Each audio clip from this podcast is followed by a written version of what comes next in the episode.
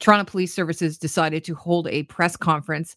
Their press conference was about that um, shooting that happened two summers ago. Do you remember the shooting? There was 11 kids. They were playing in a playground. It was just an appalling incident where uh, four men took part in um, gunplay at 10 Alton Towers Circle near McCowan Road and Steeles Avenue in Scarborough.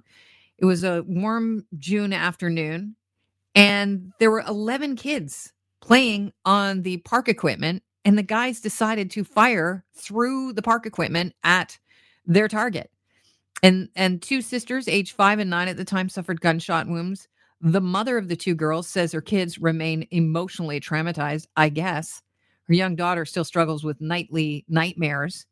And the police so far have made two arrests in connection with the shooting, while another man was charged with accessory after the fact.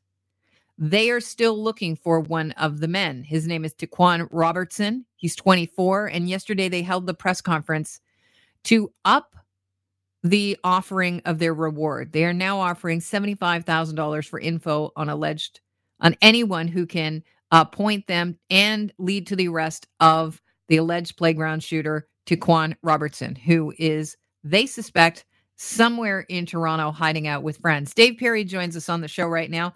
Of course, you know Dave Perry. You've heard him on the program several times. He's our 640 Toronto law enforcement analyst. Dave, it's good to have you on. Good morning. Thanks for having me. So, what's the track record for rewards? Do they work? You know, they work a, a lot more frequently in a, a, Crime Stopper situation where people are calling in for tips for, you know, let's just say uh, less serious crimes. But it's been my experience, and I talk to police officers about this all the time, that um, the the likelihood of somebody stepping forward on a murder case or a, a tip coming in as a result of a reward for a very serious case is is quite small, and and I can't quite frankly come up with one in all of my years in policing that I could say, yeah, here's one where it where it worked. So it's a long shot. It's it's a necessary one. But what's different about this one, Kelly, is that they're not offering a reward to solve the case, and they were very clear about it when they announced it yesterday. They're actually offering a reward for somebody to help them find somebody who's wanted, and uh, that's a little bit different. So it'll be interesting to see if if a tip comes in on this one. So when they offer, you know, uh, an amount for a reward, and that offer is increased since the last offer, in this case by twenty five thousand dollars, is it a good indicator that the suspect they think is close to home and hiding in the area? Yes, it is. It's a good indicator of, of a number of things. Uh, as you said, that there's a high likelihood the suspect is in the Toronto area and they are looking for the public's help. Help the serious nature of this case is, as you clearly outlined it, with two children being shot playing in a park, which was one of the most horrible things that happened in, in that particular summer uh, with all the gun violence.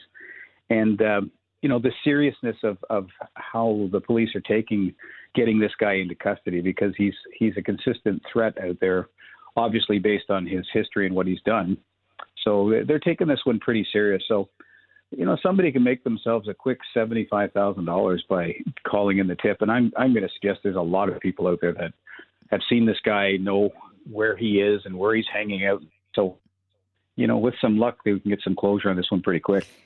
What would hold you back? The the fact that you'd be worried about the well, not only being found out that you're the one that tipped off the police, perhaps your safety might be uh, come into question. But would you be held back by the threat that maybe you would be then charged for being part of the, you know, hiding him if you had some knowledge previously about where he was for the last two years? Yeah, for sure. There's there's is an element in in that community and in, in the gang related community. There there's a, a real fear, it, and it's not one that's just perceived. I, I've done, uh, you know, homicides that were gang related, and um, you know, even even back in the day when I was doing that, I was I was quite shocked how real the fear is uh, of uh, retaliation, and we've seen you know multiple examples of exactly what that looks like just in the recent weeks with. Uh, you know the the murder of the rapper and the vigil and the shootout at the vigil and all of this. So it's it's a real fear, and uh, and people are afraid to come forward. So hopefully somebody will at least make a, a an anonymous tip through Crime Stoppers because there's still systems in place for which they can still collect their reward that way.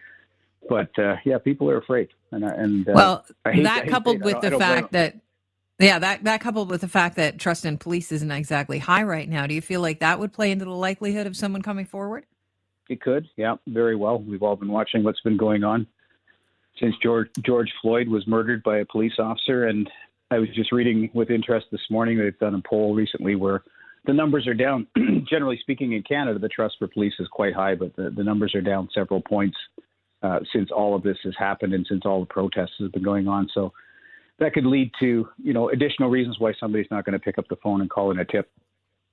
It could be incredibly hard uh, for the police to find. They know what he looks like. They've been looking for a couple of years now. They know who it is uh, that they're looking for um, in this uh, uh this shooting that was connected to that schoolyard two summers ago.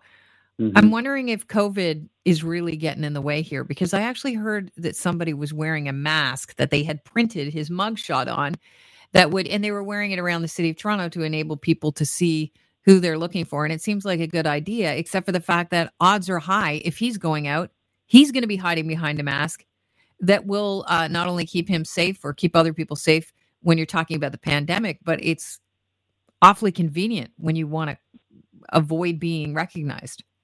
Yeah, it is that time in our life where you can mask up completely, and not even just with the medical mask. We see a lot of people wearing, you know, some kind of a scarf around their face and with only their eyes showing as as you know a COVID response, and and that's all acceptable, of course. But you know, the only people that are going to be able to tip the police off to his whereabouts is people that know him. Um, a police officer is certainly not going to roll up and say, "Hey, there he is. He's wearing a mask," and, and recognize him. I think that's just mm-hmm. about impossible. So uh, it'll be it'll be an interesting one to see what's going to happen. I hear the police plan to amplify the news of the increased reward through the BOLO program. Can you describe what the BOLO program is? Are you familiar with that? You know, I got to be honest, I'm not. That's sort of post my years, but uh, I do know that it's sort of like Crime Stoppers, where it's um, administered by you know private people, and they they they use the the power of the media and and social media to get information like this out. But you know, I, have always been a huge fan of the media doing their part in in uh, a situation like this, and they always do a good job. I've had great success over the years getting information out, and I think that's what's going to you know, again, get it get it out to the mass numbers of people that need to hear about this guy. I mean, you can't you can't think of a more dangerous person to be wandering around the street. Somebody that will choose to indiscriminately shoot, you know, in a park, knowing that there's children all around, striking children, fleeing, being on the run for all this time. This this is the guy that absolutely needs to be caught and taken off the streets. All right, Dave. Thanks so much for joining us. I always appreciate your time. Likewise, always a pleasure.